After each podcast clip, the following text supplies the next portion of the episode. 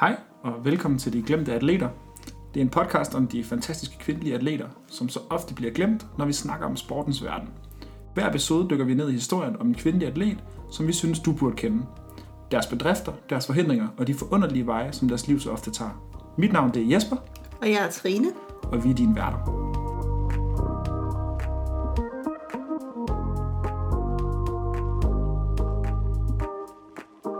Og inden vi lige kommer i gang med dagens afsnit, så vil vi nok lige afsløre, at øh, indtil videre så har vores udgivelser været lidt øh, sporadiske, men vi er blevet enige om, at vi gerne vil udkomme hver anden søndag. Så det her afsnit, det udkommer en søndag, og så er der altså gået to uger før, at næste afsnit vil komme. Inden vi kommer i gang med den gode historie, så skal vi lige have to nyheder, og jeg vil øh, starte med min egen. Øhm, dem, der følger os på Twitter, har måske allerede set det, men øhm, det er sådan, at øh, den første kvindelige general manager er blevet ansat i Major League Baseball, og det er Kim Ang, som er blevet øh, general manager for Miami Marlins, hedder de. Kim Ang er en lidt sjov skikkelse, fordi hun har faktisk været i baseball i de sidste 30 år. Øh, Læ- længere tid end dig og mig har været i live. har hun faktisk øh, eksisteret. Hun har været allerførst tilbage i 1990, der blev hun Assistant Director of Baseball Operations, som er en f- kæmpestor fed titel. Øh, Men den fik hun i Chicago White Sox, hvor hun jo allerede der havde en, en øh, del at skulle have sagt. Og så i 98, der røg hun til øh, New York Yankees som Assistant General Manager, hvor hun vandt øh, tre øh, World Series, altså, Sådan. som er deres øh, hvad kan man sige, finale. Mesterskab. Øhm, og så gik hun videre til Dodgers, hvor hun har været siden to, hvor hun så tog til indtil 2011. Øh, og så har hun ikke været på et hold som øh, GM siden da, men hun har stadig ikke været i ligaen. Hun har haft en, øh, en ting inde ved Major League Baseballs. Øh, Sådan, hoved, altså sådan hovedorganisationen. har hun været, haft en eller anden øh, et job, en titel derinde. Øh, men hun er nu blevet signet som general manager, og står ligesom for alt øh, playerpersonel og alle de der ting, som man nu gør som general manager i forhold til at lave en retning for holdet og alle de her ting. Det står hun for. Ja, det er dig, der bestemmer trænerne og hvem man skal skrive kontrakter med, så man er jo egentlig sådan... Præcis. Det, det, hvis man ikke vil sådan direktøren for virksomheden. Eller, Præcis, præcis. Og de, de skriver faktisk i deres øh, opslag, Miami Marlins, at, at de våger at påstå, at det er den første kvindelige general manager position, der er blevet givet til øh, i en af de største amerikanske ligaer, eller herreligaer overhovedet, så vi snakker NFL, vi snakker, hvad hedder det, hockey, vi snakker NBA. Øh, Det er sandt. Jeg tror ikke, der har aldrig været en kvinde, der har været general manager i nogen af dem. Der er i nogle af kvindeligaerne, men ikke men i Det er det, jeg herreligaerne. mener. Altså, der, altså i Præcis. herreligerne, der, der, er- der er det ikke set før. Nej. Og det er jo, et, øh, altså, hun har jo kæmpet i baseball i 30 år, Jeg skal sige, hun virker også til at have gjort sig mere end fortjent. Altså, jeg læste nogle få tweets, der sagde, at hun endda var overkvalificeret, fordi altså, hvis hun var en mand, så havde hun nok fået jobbet for måske 15 år siden. Jamen, det er det, jeg mener. Og du, du, øh, du fortalte mig, at du har læst et sted, at... Jamen, øh, jeg lyttede til, jeg lyttede til sådan en øh, podcast, der hedder The Lead, som laver sådan nogle 20-minutters afsnit om forskellige sportsting, og i den her, øh, for- lige for nylig, da hun så skrev kontrakt, der lavede de et øh, afsnit om hende, hvor der var en journalist, der sagde, at øh, hun har været interviewet til mange general manager jobs de Præcis. sidste 20 år, men øh, mange af klubberne har simpelthen ikke tur øh, skrive kontrakt med hende, fordi en ting det var at være dem, der fik ros for at skrive kontrakt med den første kvindelige GM, en anden ting var potentielt, at skulle være dem, der fyrede den første kvindelige GM. Og det kunne man simpelthen ikke have siddende på sig, at, øh, at det ville der simpelthen være for meget bad publicity i at gøre. At det er så var Åbenbart. svært. Men det giver jo ikke nogen mening, fordi hun er jo under det samme arbejdspres som alle andre GM's. Præcis. Så, så, altså, hvis hun fejler, så burde hun jo også, altså, hverken bedre eller mindre. Præcis. Man skal jo ikke have sin... Man skal uanset sit køn, så skal man ikke sidde på en position kun på grund af det. Nej, Så hvis man ikke gør det godt, så skal man et sted, uanset om man er mand eller kvinde. præcis. Men øh, det virker til at være på tide. Ja, Det, Det- det øh, altså, hun har helt sikkert. godt nok gjort sig mere end fortjent, så vi glæder til at følge øh, Kim Nej. Ang. I øh, Miami Marlins, det bliver fedt. Jeg vil da Og- sige, at det, hun det har i hvert fald fået en, mig mere, Marlens har da måske fået en lille fan i mig i hvert fald. Ja, det er det. Og så er det faktisk tid til, at vi skal høre din historie. Og det her, det er det længste skriv til en historie, vi har haft. Øh, Ej, jeg skal prøve at gøre det kort. Altså, jeg vil lige starte med at sige øh, et skud til Anders, vores ven, som faktisk var den, som øh, tippede os Præcis. på den her allerførste historie. Men min overordnede historie, det er, at øh, FA, altså øh, den, øh, det engelske fodboldforbund, de er nogle idioter. Det er sådan Ja. overskriften. Okay. Og det er de på øh, flere punkter. Det første er, at deres formand, Greg Clark, han er lige blevet tvunget til at trække sig her i starten af november. Ja. Og det blev han, fordi at han, øh, han sad simpelthen til en høring sammen med nogle øh, parlamentar, altså parlamentarmedlemmer i England og skulle snakke sådan, redegøre for sport. Øh, sporten og fodbolden i England. Og der øh, havde han, altså, han lavede en række fuldstændig latterlige racistiske kommentarer til høringen. Og altså, han brugte forældet udtryk og racistiske ord om sorte og asiatiske fodboldspillere. Han sagde også om den lave repræsentation af asiatiske fodboldspillere i England, at øh, hvis du går ned i IT-afdelingen i FA, er der meget fl- mange flere sydasiater, end der er afrokaribiske personer. De har forskellige karriereinteresser. Som om, at sådan, hvis du er sort, så vil du automatisk spille fodbold, og hvis du er asiatisk, så har du bare lyst til at sidde ved computer. Ja, lige præcis. Fuldstændig latterligt. Ja. Ja. Og, og det er måske ikke et organisationelt eller sådan et andet program, problem. Der er nogle barriere for, at de mennesker ikke deltager i fodbold. Nej, det var...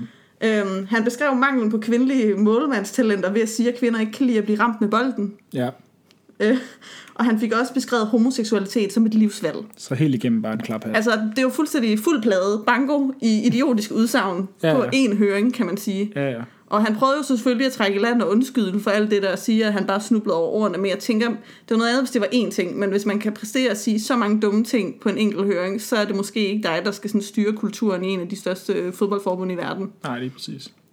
Og det er jo så en ting, de er idioter.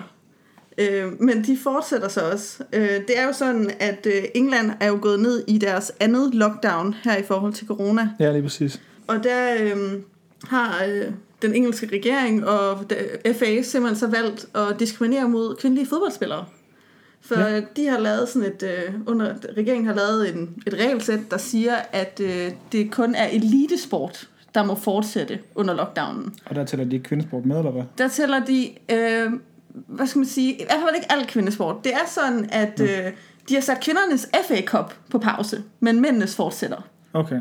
Så kvinderne skal vente med at fortsætte til 2. december, mens mændene fortsætter. Det synes jeg jo et sender et signal om, det ene er ikke vigtigt, vigtigt eller elite som det andet. Nej. En anden ting, det er, det er at øh, elitesport for dem, der er under 18, der er det åbenbart kun drenge, altså mænd, der tæller som elitesport. Så alle kv- altså, øh, fodboldakademier i England, hvor der både er mænd og kvinder, der er pigerne, de er sendt hjem. Men ikke mændene. Men ikke mændene. Så selv hvis de, for eksempel begge to, Chelsea har et fodboldakademi, så er Chelseas fodboldakademi, der kan drengene under 18 fortsætte med at træne, men kvinderne, pigerne, de er sendt hjem. Så det er jo bare en klar udmelding om, at de ikke mener, at øh, pigefodbold er elitesport. Ja, og det ikke er en prioritet eller vigtigt. Ja, lige Og præcis. en ting er, at de jo i forvejen, på grund af, at for eksempel også kvindefodbold har været ulovlig i England i nogle år, Hmm. mm. altså kvindefodbolden jo prøver at hvad skal man sige, indhente, Hmm. mm. og har stadigvæk, altså nu her er inde i nogle gode år med god udvikling, trods meget modstand, og så i sådan nogle krisetider her som corona, som helt klart rammer kvindesporten allerhårdest, at man så ikke prioriterer dem Ja, fra lige fodboldforbundets side. Jamen altså, vi har jo vi har flere gange snakket omkring, at der er mangel på støtte til kvindefodbold i den her podcast. Ja, og jeg kan så sige, at det ikke, hører ikke fortiden til. Så det er altså ikke bare kvindelandsholdet for 71 eller Martha. Det foregår også i England, øh, fodboldens hjemland, Lige nu. lige nu. Så det var bare dagens nyhed af mig, der er lidt sur øh, og synes, at... Til det- afveksling. til afveksling, ja, for det er jeg jo så sjældent. øhm, jeg er meget rolig af mig, når jeg snakker ellers.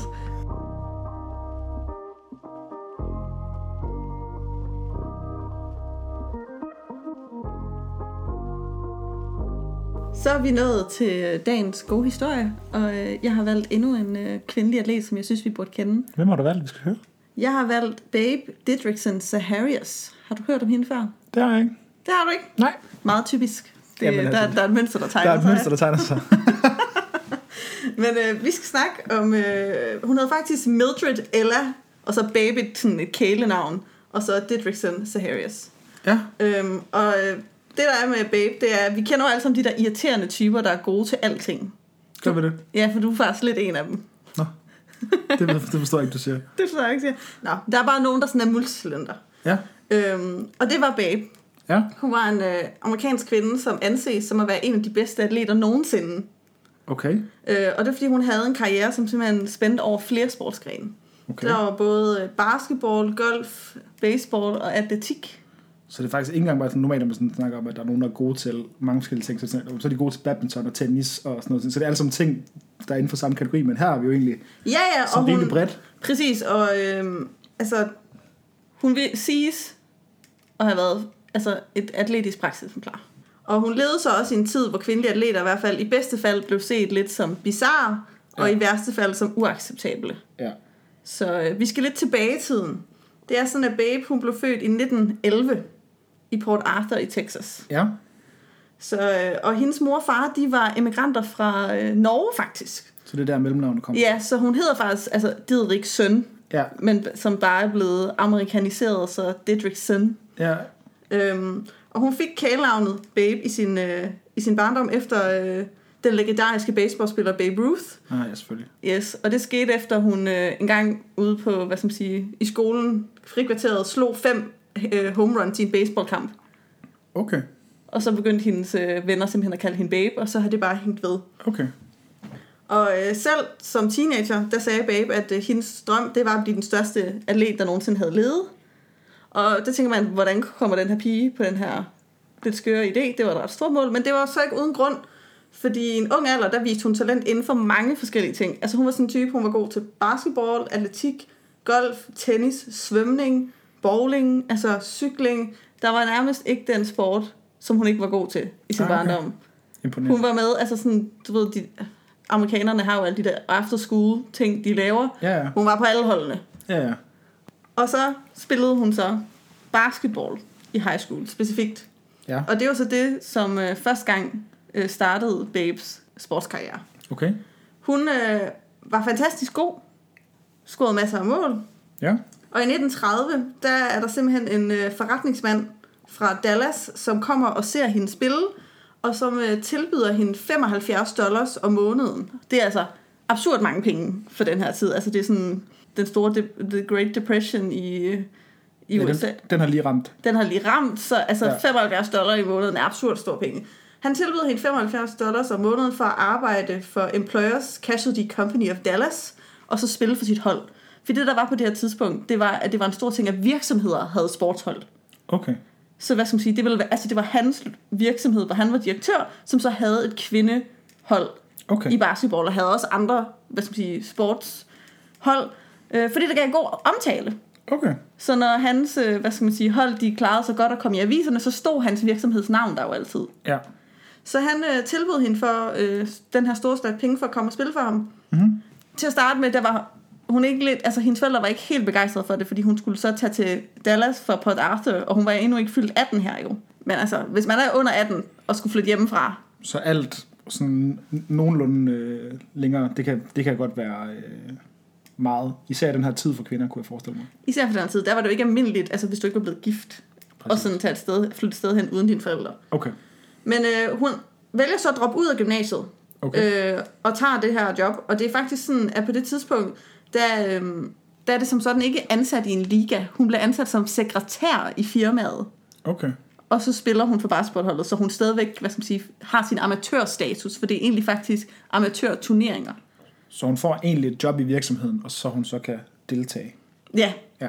men han ansætter hende egentlig kun for at spille basket. Ja, ja. Og her i ne- starten af 1900-tallet er det også en rigtig tor, stor ting med amatørstatus i sport. Det var for eksempel, hvis du skulle deltage i OL, så skulle du også være amatøratlet. Præcis, præcis. Ja, så det er også meget i den ånd. Og Babe, hun var fantastisk fra starten på det her basketballhold. Mhm. Hun, øh, det her hold, de spiller i Amateur Athletic Union, som er amatør, bas, altså sådan, st- den største amatør sådan, sportsforbund i USA. De eksisterer stadigvæk den her i dag. Og øh, hun øh, vinder simpelthen All American Honors tre år i streg fra 1930 til 1932. Okay. Og øh, hun vinder også et nationalt mesterskab med holdet i 1931 og kommer på andenpladsen i 1932. Så altså, han øh, får sine penge igen, ham her. Det må man sige. Øh, og hun lavede ofte 30 point i en kamp i kampe, og det er altså en ære, hvor der ofte kun blev scoret 20 point per hold. Okay. Altså dengang, der basketball var jo et helt andet spil, altså når vi Ja. ja. tænker LeBron og alle mulige andre. Ja, ja. Dengang var det meget langsommeligt og altså et helt andet spil. Der var heller ikke nogen trepunktslinje. Og nej, nej, præcis, det var et helt andet spil. Ja, ja. Øhm, så der var 20 point i en kamp, altså det var meget for et helt hold. Okay. Men Babe, hun gik regulært ud og spillede, altså scorede mellem 20 og 30 point. Så hun var, hun var hoveder bedre end de andre. Det må man sige. Okay. Så det er allerede en sport, hvad skal man sige. Hun, ja. øh, både, altså, det er jo ikke teknisk set at være professionel, men så tæt som professionel man kan være er at leve af det. Ja, men hun bliver betalt for at arbejde i en organisation, som så hun så spiller, men det arbejde kan man jo så diskutere, hvor, yeah. hvor opslidende det så er, Ja, ja, hvor meget hun præcis. så ligger i det. Præcis. Men øh, under sit ophold i Dallas, hvor hun spiller for den her øh, virksomhed, der begynder hun også at lave atletik. Og det er sådan, altså s- og, som atletik, så er det jo, hvad skal man sige, hækkeløb, højdespring, længdespring, alle de der ting, vi kender. Ja. Og hun øh, bliver rigt, især rigtig glad for atletik, fordi at der hviler alt kun på hende. Ja. Der er ikke nogen holdkammerater, du afhænger af. Det er enten dig, der sejrer, eller dig, der taber. Mm. Og øhm, det er sådan, at kort efter hun begynder der i 1930, der vinder hun allerede fire discipliner til et øh, AAU-stævne Ja. i den her øh, amatørforbund. Øh, forbund.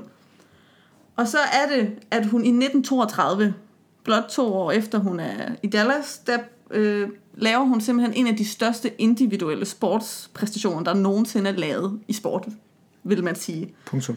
Punktum. Til det nationale AU-mesterskab for atletik for kvinder, øhm, der vinder hun hele det mesters, altså nationale mesterskab alene. Og det skal siges, hun var den eneste repræsentant for den virksomhed, og det er altså en holddisciplin. Så alle de andre hold har omkring 15-20 atleter per hold, Hun slår dem alle sammen. og hun slår dem alle sammen. Hun stiller op i 8 ud af 10 begivenheder. Hun konkurrerer imod i alt 200 kvinder, som er til det her nationale mesterskab. Så øh, altså, fuldstændig vanvittigt. Hun scorer 30 point mm-hmm. over de her 8 discipliner. 8 mere end det andet hold, dem der kom på andenpladsen, og de havde 22 atleter. Okay. Som så garanteret også var specialiseret i nogle... Ja, jeg er specialiseret i det her, men hun var simpelthen bare sådan et multitalent, Ja, at hun deltog vanvittigt. i alt. Og det var også, altså, logistisk set et mareridt for arrangørerne. fordi hun skulle jo deltage i alle discipliner, så det var jo sådan noget med, okay, nu har du løbet hæk, øhm, så skal vi først nu her starte øh, længdespringskonkurrencen, fordi vi skal jo vente på, hun er færdig, før hun kan gå videre til det næste. Så det er jo også Babe, der konkurrerer non-stop i tre timer. Ja, Fuldstændig vanvittigt. Øhm, sådan. Ja. De her 30 point, det svarer til, at hun øh, vinder fem af disciplinerne. Hun deler en førsteplads i højdespring og får en fjerdeplads. Hun sætter verdensrekorder i spydkast, 80 meter hækkeløb, højdespring og baseballkast. Fordi baseballkast var åbenbart en disciplin på det tidspunkt. Men dem sætter hun verdensrekord i. Dem sætter hun verdensrekord i I samme stævne. samme stævne. Okay. det er imponerende. Det er helt vildt imponerende. Øhm, og det her mesterskab, nation- nationale mesterskab, det fungerer så også som en olympisk kvalifikation. Okay. Babe, hun kvalificerer sig til fem olympiske begivenheder til OL, der skal holdes i Los Angeles det år. Men hun må kun deltage i tre begivenheder på grund af reglerne. Okay. Så det er sådan, at hun skal sætte sig ned strategisk og tænke over, hvilke begivenheder vil jeg gerne deltage i. Og så øh, hun vil, vælger så at deltage i højdespring, 80 meter hæk og spydkast. Ja, og spydkast og fisk med hæk, det var der, hvor hun så var lige pludselig blev verdens, verdensrekordholder. Præcis, så det ville være lidt dumt ikke at stille op i dem. Ja, præcis. Og hun tager til Los Angeles og deltager, og der vinder hun som den første kvindelige, kvinde nogensinde, for det er jo også, øh, kvinderne begynder først nu her at deltage i OL. Ja, Så hun vinder som den første kvinde øh, en olympisk øh, med guldmedalje for spydkast. Så øh, hun kast meget amerikansk her står det i fod, men øh, 143 fod kaster hun den. Og hun vinder også en olympisk medalje for 80 meter hæk, og sætter også en verdensrekord med 11,7 sekunder. Så hun øh, hvad skal jeg sige, slår sig selv ved at tage Okay. til OL. sådan. I højdespring, øh, der er der så øh, hendes, en stor konkurrent, der hedder Jean Smiley. Øh, men de sætter begge to verdensrekorder med et spring på over 165 cm. Men øh, Smiley hun ender med at få guldet, og Babe må nøjes med sølvet, fordi Babe bliver diskvalificeret på sit sidste hop, hvor hun egentlig når over baren, men de siger, at øh, hun har lavet altså et ulovligt hop, fordi hun hoppede med hovedet først over bjælken. Det er en regel, der var, ul- altså, det var en ting, der var ulovlig på Det er jo lovligt på det tidspunkt, men Ja, det er jo så blevet teknikken, som så er... Præcis, vi ser det meget almindeligt i dag. Mm. Øh, Babe er dog ret sur over det, fordi at øh, hun har hoppet sådan under hele konkurrencen flere gange. Der er bare ikke nogen, der har sagt til hende, det er et ulovligt kva- øh, hop, eller har indført det før det aller sidste hop i finalen. Så hun har ikke gjort det konsekvent, men hun har gjort det af og til. Og så er der simpelthen ikke nogen før nu, der siger, hey, det der det er ulovligt. Så finalehoppet er der, hvor de... Er det sidste hop, er der, hvor hun så bliver disket og får sølvet. Men hendes, øh, hvad skal man sige, hun matcher jo det hop på 165 cm som sin modstander, så hun bliver stadigvæk deltag, altså tildelt en del verdensmest, altså en verdensrekord. Det er lidt mærkeligt, så hun bliver anerkendt for hoppet i, hvad skal man sige, sådan rent internationalt. Ja, i rekordbøgerne, men hun får sølvet. ja, det lyder lidt underligt. Ja, hun var også mildtals rasende omkring det. Ja, det kan man da sådan set godt forstå. Fuldstændig vanvittig præcision også. Altså hun øh, følger op med to guldmedaljer og en øh, sølvmedalje til mm. OL.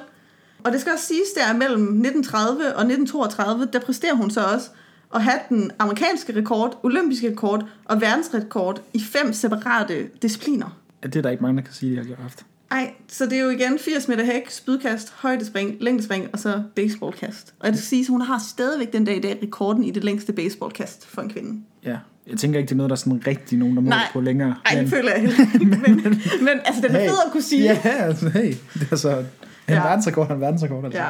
Og hun bliver selvfølgelig kendt og bliver altså, en stjerne i USA på den her sportspræstation. Hun Associated Press kårer hende som deres års kvindelige atlet. ja giver mening. Øh. Øhm, og jeg vil så også sige, at øh, mens at Babe er fuldstændig kæmpe atletik-talent, så er hun også lidt en nar, Okay, efter hvad det siges. Babe, hun var en utrolig dårlig øh, vinder, og en utrolig dårlig taber. okay. Hun var ret arrogant, og pralede rigtig meget.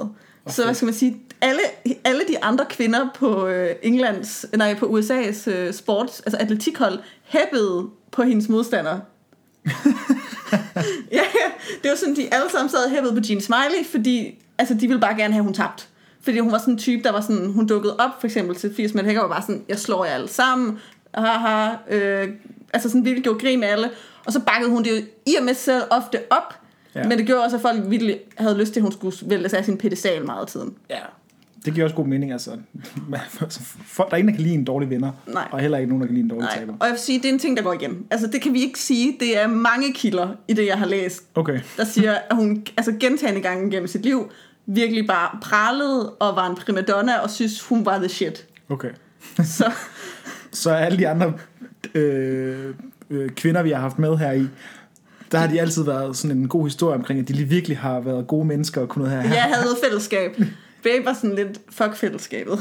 ja. Jeg er den bedste i Jeg er verden. her for at vinde. Ja, det var hun meget. Ja, lige præcis. Og det er også Babe, i og med, at hun var den bedste, var, at Babe kom fra en arbejderbaggrund jo. Ja, Så hun øh, ville også rigtig gerne tjene penge på det her. Altså hun havde jo ikke fået sin uddannelse. Nej. Så da OL var over, så ville hun også nødt til at kapitalisere på det her. ja. Så de næste par år, der øh, kaster hun tid sig i alle mulige forskellige ting. For det første, så mister hun sin amatørstatus i basketball. De finder simpelthen ud af hele tricket med sekretærstillingen. og, og at hun egentlig bliver betalt for at spille basketball. Så ja. Ja. hun må ikke længere spille der. Øh, hun spiller kort tid i den første amerikanske professionelle basketballliga, der er for kvinder. Mm-hmm. Spiller kort der, fortsætter videre. Så bliver hun betalt for at pitche i tre øh, MLB, altså sådan opvisningskampe Ja, så faktisk med herreligaen til deres spring training, når de inviterer til, så er der tre øh, forskellige hold, der inviterer hende til at komme og være en del af træningskampen, og så betaler hende. Det svarer, siges omkring 1000 dollars, hun fik. det er også en slat penge. Det er jo for, også for tiden. Ja, Altså, ja, det er sådan, Så, det, så det var, altså sådan, så, men det var også, fordi hun var et navn. Altså, folk kendte hende. Ja. Ja. Så det var, også- der blev spillet lidt på sådan, kom og se den her kvinde, som Ja. er fantastisk, og måske kan hamle op med, men du ved sådan meget den der stil. Så det er ikke helt så ceremonielt som værende sådan first pitch. Jo, Nej, så nej, hun altså sådan, var det er meget sådan et publicity stunt. egentlig- Ja, ja. Men det er first pitch jo også, men jeg tænker, her var var hun nok også med i en- mere end bare Ja, jamen, når hun pitchede altså sådan i endinger. Hun, Ja, okay. hun pitchede hele endinger, hvor hun altså var inde. var inde. Okay, Øhm, til, så vidt jeg kan se med lidt bla- blandede resultater. men, øh, ja, ja. Og så prøvede hun også, hun spillede billiard i en periode, og okay. Okay. hun øh, spillede også softball. Men, og hun havde også en periode, hvor hun rejste rundt i USA og lavede sådan nogle variety shows og basketballopvisninger, sådan ala, du ved, øh, altså Harlem Global, Tr- øh, hvad hedder Globetrotters. det? Globetrotters. Okay. Så altså sådan, hun er en hustler. Ja, ja. Hun øh, prøver hvad som helst for ligesom at make a living og bruge sit øh, talent. Men det er også lidt svært at forene det her behov, hun har for ligesom at tjene til vejen og dagen, men samtidig også at prøve at bibeholde sin amatørstatus. Ja. For det er jo meget i den her tid, at hvis du skal deltage, mange af turneringer er amatørturneringer. Mm. Så det er Amatørturneringer, og så kan du, så d- der ryger hele den monetære del jo ligesom ud af vinduet, præcis. Og når hun så ligesom ikke har fået en uddannelse, så er, der, så er det svært at ligesom have noget at falde Ja, tilbage præcis. Men der i 1933, øhm, så begynder Babe lige så småt at lede efter nye udfordringer, og så vender hun sig imod golfen. på. Okay. Og hun har også spillet lidt golf i gymnasiet og gennem ja. Ja. tiden, men altså, det er jo tydeligvis for det, vi har hørt, at det ikke er det, hun har beskæftiget sig hovedsageligt med de seneste Nej. Nej. år. Nej, nej. Og hun begynder at spille rigtigt i 1935. Og det er sådan, at Babe, som jeg sagde, hun kommer fra arbejderklassen, og golf på det her tidspunkt, det er de rige sport, det er det jo så også lidt stadigvæk den dag i dag. Mm-hmm. Men øh, folk, de ser skævt til hende. Mm-hmm. Så er der også det, at Babe har fået et ry for at være øh, maskulin. Mhm. Mm-hmm. At øh, hun er muskuløs og hurtig, og hun gik ikke i kjoler eller makeup. Og der var også den der klassiske, som vi også nogle gange ser i dag, at folk snakkede om, at man skulle give hende en kønstest. Om okay. hun Okay. i virkeligheden ikke bare var en mand i kvindetøj. Okay. Sådan noget lidt ir- idiotisk, transfobisk Ja, ja. dumme ting. Øhm, så meget af det der var jo, at folk synes ikke, hun var fin nok til at passe ind i golfen. Nej. Men øh, det skulle ikke stoppe. Babe i hvert fald. Nej. Øh, og hun tilmelder sig så Texas Women's Amatørmesterskab 1935. Og der er der så også et erklæret medlem, øh, Peggy Chandler, som siger, vi har virkelig ikke brug for, at lastbilchaufførernes døs- døtre deltager i vores turneringer. Oh my god. Ja, ja. Så altså, sådan, det er sådan, Ja, ja. Altså, fis af. fisse af. Du er ikke god nok her. Ja. Men som sådan lige der kan de ikke stoppe hende. Nej, nej. Så Babe hun deltager, og Babe hun vinder også turneringen, og hun slår endda Peggy Chandler i finalen. Ja. Det jeg fandt ud af ved research, det her, det er, at øh, golf på det her tidspunkt faktisk blev spillet altså sådan, i en bracket. Altså hvor du ligesom spillede 18 huller med en person, og den der vandt gik videre. Altså, det, det virker som, det, det er noget, der tager umådelig lang tid. Ja, eller i hvert fald, de så spillede flere om dagen. Ja. Så hun var simpelthen uden finale mod Peggy Chandler, hvor hun vandt. Jamen, altså, det gør de også, det gør de også for eksempel, når de spiller golf, øh, ved jeg i hvert fald, når de spiller sådan de der større turneringer, der går, har de jo en, de går sammen med, som de ligger op og, op og ned af i forhold til, så dem, Men der de ligger spiller jo bedst- mod alle, Ja, ja. Men hvor det gjorde de ikke her. Der spillede de mod de bracket. spiller direkte mod... De spillede direkte mod nogen, og så var der en spiller, der gik videre. Øh, okay, på den måde. På den måde, ja. Okay. Okay. Men øh, hun vinder simpelthen den her finale. Babe, hun er teknisk god, både det, men hun slår også sindssygt hårdt. Altså meget længere end sine modstandere. Okay. Hun øh, siges at kunne slå omkring 375 meter. Ja. Eller sådan. ja. Altså, jeg ved ikke, hvad der er langt. Nej, jeg ved det heller ikke, hvad der er Det langt. virker som om, det, er vi- langt. Altså alt jeg kunne læse var det vi- meget langt for tidspunktet. Ja, 375 meter, det lyder langt. Altså jeg vil ikke kunne. Jeg tror ikke engang, jeg kan slå en godt for 50 meter. Nej, jeg er også umådeligt dårlig til golf. Så det er, ja. Ja. vi er imponeret. Ja. Og så kunne man jo håbe, at det her det var den lykkelige slutning, at folk ville være sådan, ja, hun vandt, vi accepterer hende. Men nej, Peggy og Texans Women's Golf Association, de er pisse sure, og de begynder så at stille spørgsmålstegn ved hendes amatørstatus. De Okay. okay. skriver simpelthen til AAU, og de er jo også rige, så de har gode forbindelser. Ja, ja. De brokker sig. Og der sker så det, at kort efter, der beslutter den amerikanske golfforening, øh, eller sådan også PGA, at det er den bedste interesse for spillet, at Babe, øh, hun simpelthen ikke er amatør. Altså hun, må ikke, øh, hun skal kon- konkurrere professionelt, og det siger de, det er fordi hun har øh, konkurreret professionelt i andre sportsgrene. Hvilket er lidt mærkeligt. Så fordi hun har været professionel i, bar- altså i basketball, og fordi hun for eksempel har været professionel i billiard eller softball, så er hun i og med også professionel i golf, selvom hun aldrig har fået penge for at spille golf. Så det vil sige, at hvis nu for eksempel en eller anden fodboldspiller i Danmark, som William Kvist, han gik ud og sagde, at nu vil jeg gerne spille håndbold i stedet for, så kom forbundet ind og sagde, at du skal spille på øh, professionelt niveau, du må ikke spille hyggehåndbold nede i hallen, Ja, præcis. Fordi du har spillet en helt anden sport. fordi du spiller en helt anden sport professionelt. Ja. Ja. Det virker lidt åndssvagt. Og det var også store konsekvenser for Babe, fordi på det her tidspunkt, der var der kun én eneste professionel øh, kvindegolfturnering i USA. Okay. Så der var en, hun kunne spille i hele året. Der var Western Open. Der var ingen andre begivenheder for kvindelige proffer. Så det skar markant ned på hendes mulighed for indtægt, hvis Ja, hun skulle altså spille sådan, golf. det går jo bare simpelthen, at hun ikke... sp- Altså det næste stykke tid, der spillede hun ikke golf. Nej. Øh, hun prøvede at anke beslutningen, og, men til ingen held. Eller hvad skal man sige, hun gjorde så det, hun tjente penge ved at spille opvisningskampe mod mandlige golfspillere. Så hun gjorde ligesom tilbage til sit hustler game. Ja, Øhm, men kunne Okay. okay. simpelthen ikke få lov til at, at spille længere. nej. Og så øhm, går der et stykke tid, hvor hun fortsætter med det her. Og øhm, ved en af de her opvisningskampe, der møder hun øh, George Sar- Sahiris, som jo så er hendes efternavn kommer af. Ja. Han øh, bliver hendes mand Ja. ja. i 1938, og det betyder noget her, fordi hendes mand, han var rig. Okay. Han var en bryder, simpelthen. Og det, han tjente så meget som 15.000 dollars per aften ved at bryde. Og fordi han jo var så vel, altså sådan velstående, så gjorde det, at hun jo ikke længere skulle bekymre sig om sin økonomiske situation. Ja.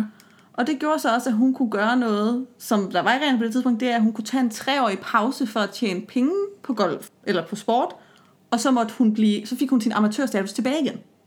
Okay. Så de kaldte det sådan en cleansing period, simpelthen. Så hvis du i tre år altså var Ikke ikke spillet, Ja. så kunne du få din amatørstatus tilbage. Okay. Så det gjorde hun i 1940, erklærede hun, søgte hun om det, og i 1943, så blev hun simpelthen genindsat som amatør. Okay.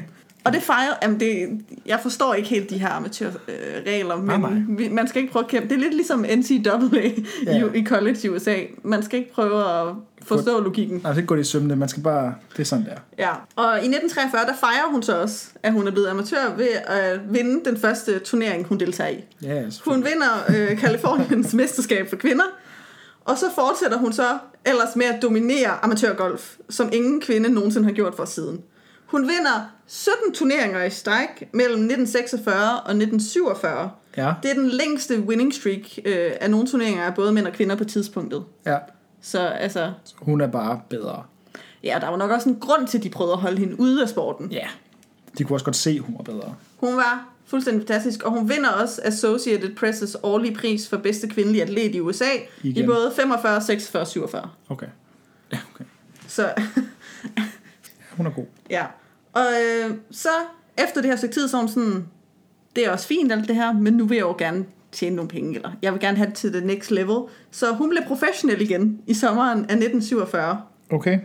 Øhm, og s- det, der så er et problem på sidespunktet, det er, at der stadigvæk ikke rigt- der er ikke en tur. Altså sådan, der er ikke en herre. Altså ligesom herrerne har en golftur, så har kvinderne ikke en tur. Mm.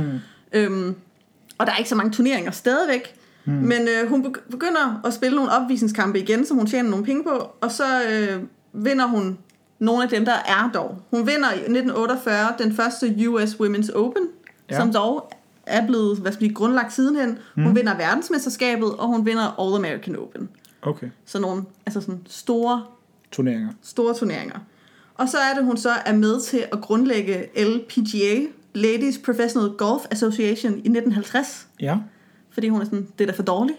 Jeg skal have nogle flere øh, ting at spille. Ja. Altså jeg vil gerne sige, det er ikke sådan at hendes hjertes godhed. Det er ikke, Nej. Nej. fordi hun er sådan feminisme for all womankind. Altså baby er meget sådan, jeg vil spille golf.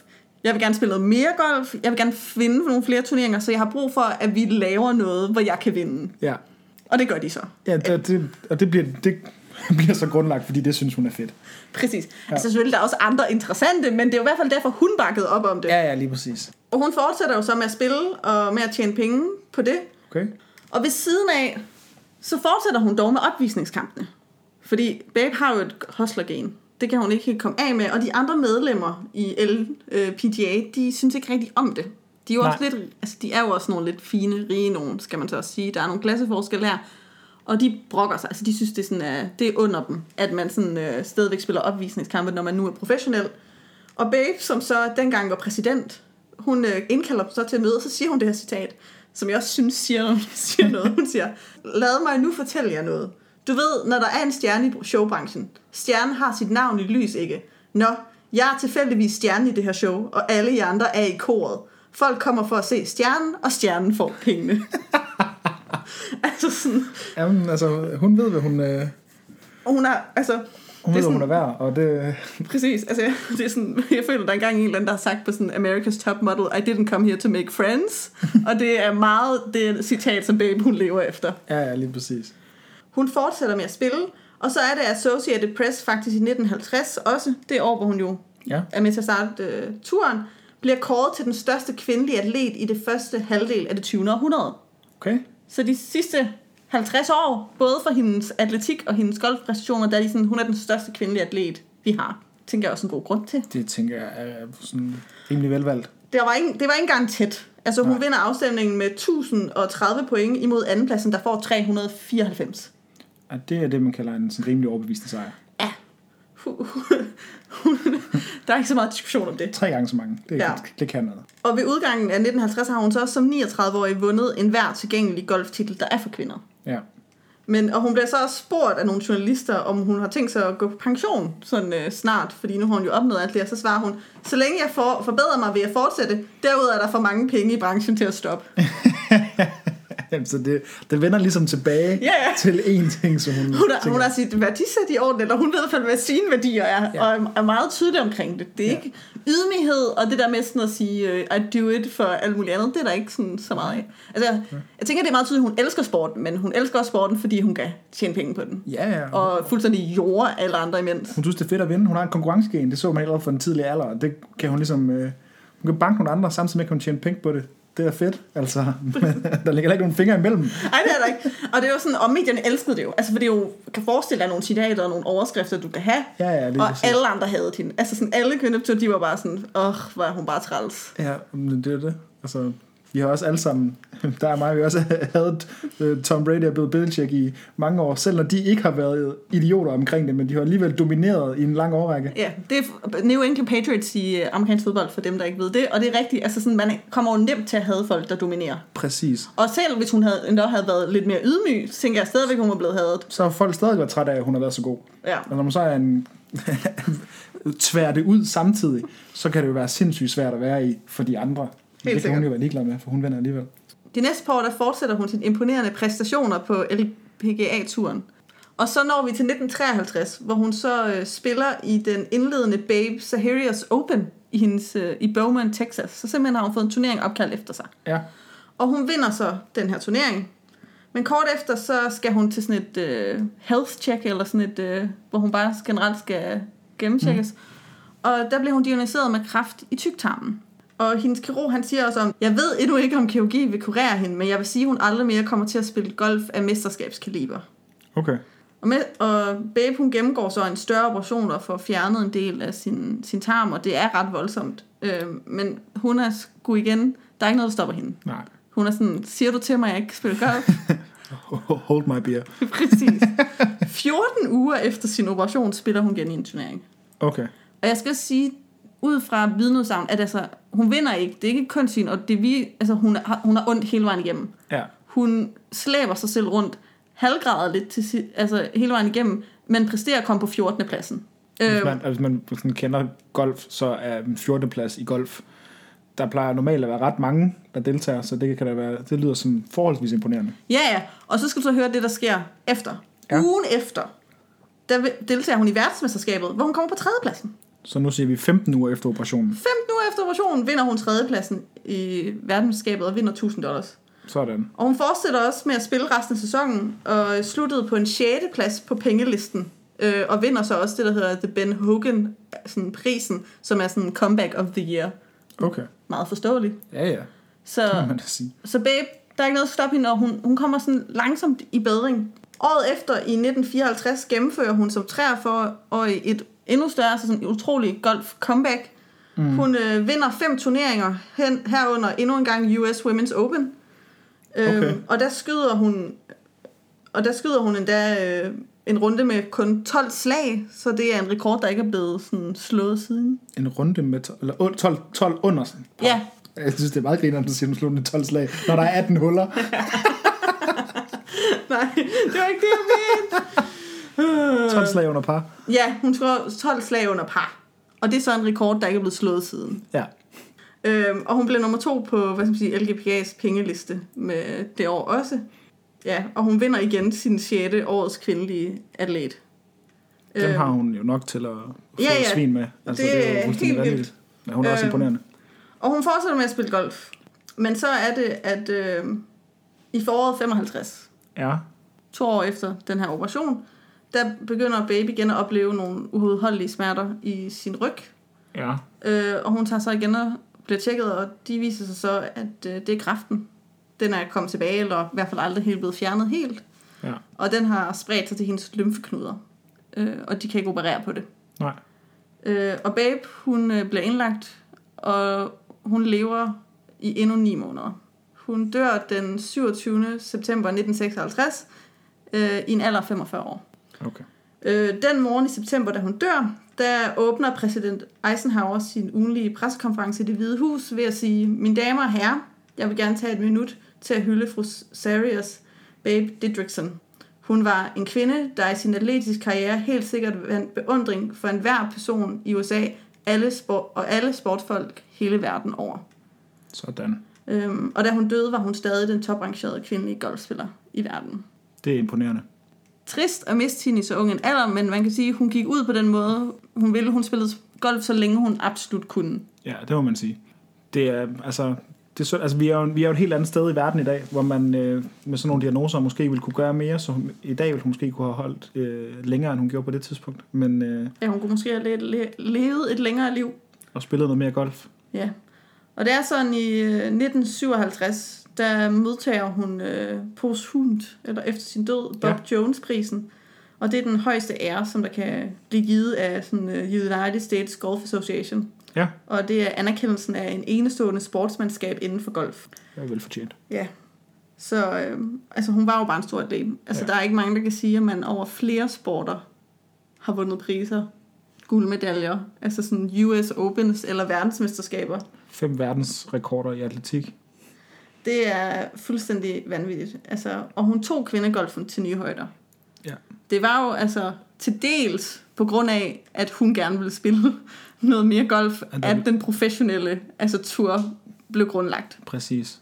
Så selvom det måske ikke var af sit gode hjerte, så er det da stadigvæk øh, et eftermæle og efterlade. Og en præstation Det var for man... en ihærdighed. Om, om den ihærdighed, den så var grundet i noget andet end kærlighed for, øh, til at alle skulle kunne dyrke det mere, som at det måske mere var noget for hendes egne aspirationer, men uanset hvad, så er det stadigvæk en ihærdighed og et ønske for at konkurrere.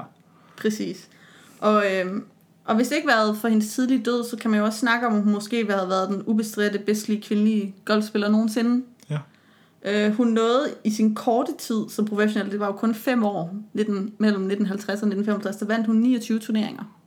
Det er imponerende. Det var meget, altså sådan... Ja, det må man sige. Og hun, hvad skal man sige, før kraften var der jo ikke nogen tegn på, at hun var ved at altså, tabe... øh, Vind i sejlene. Nej, Ja, men Øhm, det, er, det, er, det er en imponerende, en imponerende kvinde. Og en øh, ærgerlig slutning. ja, men også bare, øh, at man, hun er gået lidt i glemmebøgerne. Altså jeg vil sige, selv mig, jeg lærte kun om Babe for ganske nylig. Ja, jeg har aldrig hørt om hende. Nej, jeg læste så om hende. Jeg har min absolut yndlingsbog, den hedder jo Game Changers, The Unsung, Unsung Heroines of Sports History. Og så er det sådan, hvor der er en masse Ja.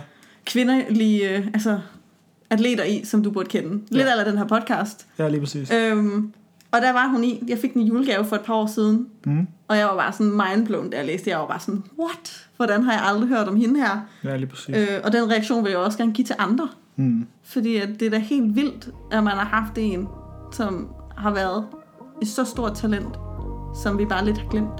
Ja.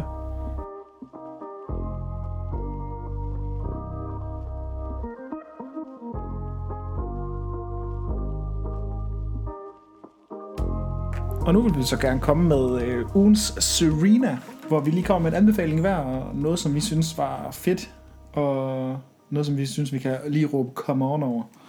Øhm, det, som jeg har taget med den her uge, det er måske lidt forsinket, fordi at, øh, det har egentlig været ude noget tid, især i USA, men øh, med Disney+, Plus, der kom jo...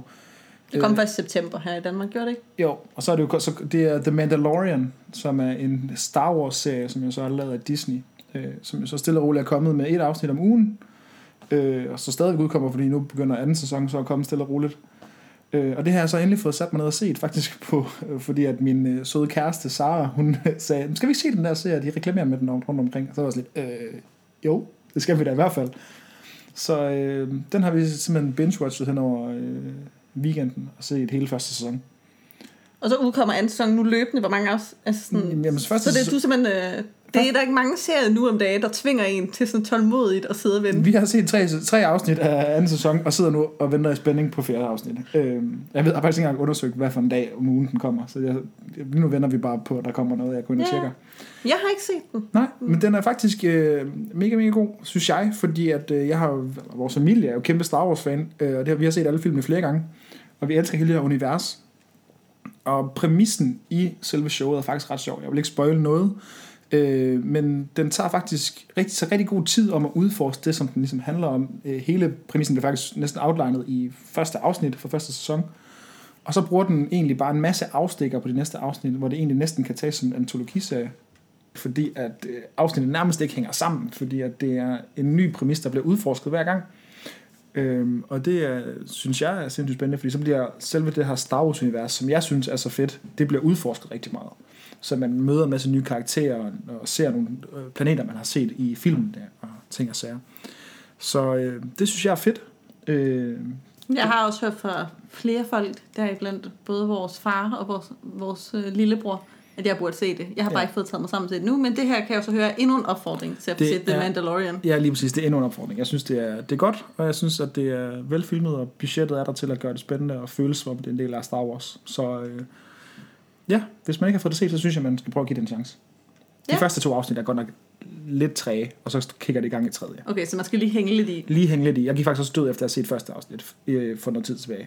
Og så Okay. okay. set det igen. Så det første to afsnit, lidt tre, tredje, der blev det godt. Der bliver det godt. Okay, ja, godt lige nok. præcis. Øhm, og så når vi jo til min ugen, Serena. Og jeg har valgt en sang. Simpelthen bare en, en enkelt sang. Ja. Øh, og det er fordi, at jeg sad øh, på, jeg tror det var Twitter, onsdag aften, og opdagede lige pludselig, at en af mine favoritkunstnere, Bleachers, har udgivet en ny sang, der hedder Chinatown. Og så er de simpelthen featuring Bruce Springsteen. The Boss. The Boss. Øh, og hvis du ikke ved, hvem Bleachers er, Bleachers det er Jack Antonoff. Han er også en ret stor producer. Han producerer, producerer sange for Taylor Swift og Lord og Lana Del Rey øh, og mange andre. Øhm, og så har han også været en... Jeg tror, mange her i Danmark kender ham måske for bandet Fun. Kan du huske dem med øh, We Are Young og Some Nights? Mm. Der var han sangskriver for dem også. Ja. Øhm, og han har så også et soloprojekt, der hedder Bleachers, hvor jeg knus elsker de to første albums. ja. Øhm, og det er meget sådan øh, 80'er inspireret pop med synth, og vi er lidt triste. Og det er jo sådan noget, jeg elsker. Og den stil har han jo så fortsat på den nye sang Chinatown. Og øh, den har også meget sådan et, øh, et tema i, at han er fra New Jersey, Bruce Springsteen er fra New Jersey, så det er meget dem, der sådan er triste sammen i forstederne. Og videoen er fremragende med dem, der bare kører rundt i en stor gammel am- amerikanerøse og ser, ser old school cool ud. Præcis, i New Jersey. øhm, så jeg, altså jeg fuldstændig elsker det. Jeg sidder, altså vi har generelt faktisk bare, men inden vi sad og startede med at optage, har vi begge to siddet og nynnet sangen. Ja. Så jeg vil øh, anbefale Chinatown af Bleachers. Øhm, jeg synes bare, det er en vanvittig god sang. Med en fremragende anbefaling. Det, jeg synes virkelig, den er god. Ja, men det er lige vejen til mit hjerte, så den er grøjet på sådan min playlist, og jeg jammer den. Altså 80'er pop og lidt halvtrist tekst, så er jeg der.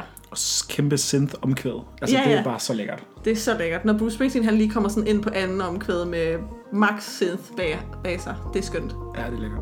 Så øh, det var ugen Serena fra min side af. det lyder godt. Tak, Døde.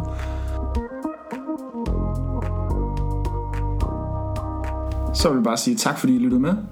Lige nu lytter du til vores kendingsmelodi af Laurits Frølund Mortensen. Du kan finde kilderne til afsnittets historie i afsnittets beskrivelse. Hvis du kan lide, hvad du hørte, så abonner endelig og efterlad en anmeldelse i Apple Podcast. Du kan finde os på Instagram og Twitter under De Glemte Atleter. Vi hører meget gerne fra jer. Mit navn det er Jesper, Og jeg er Trine. og tak fordi I lyttede til De Glemte Atleter.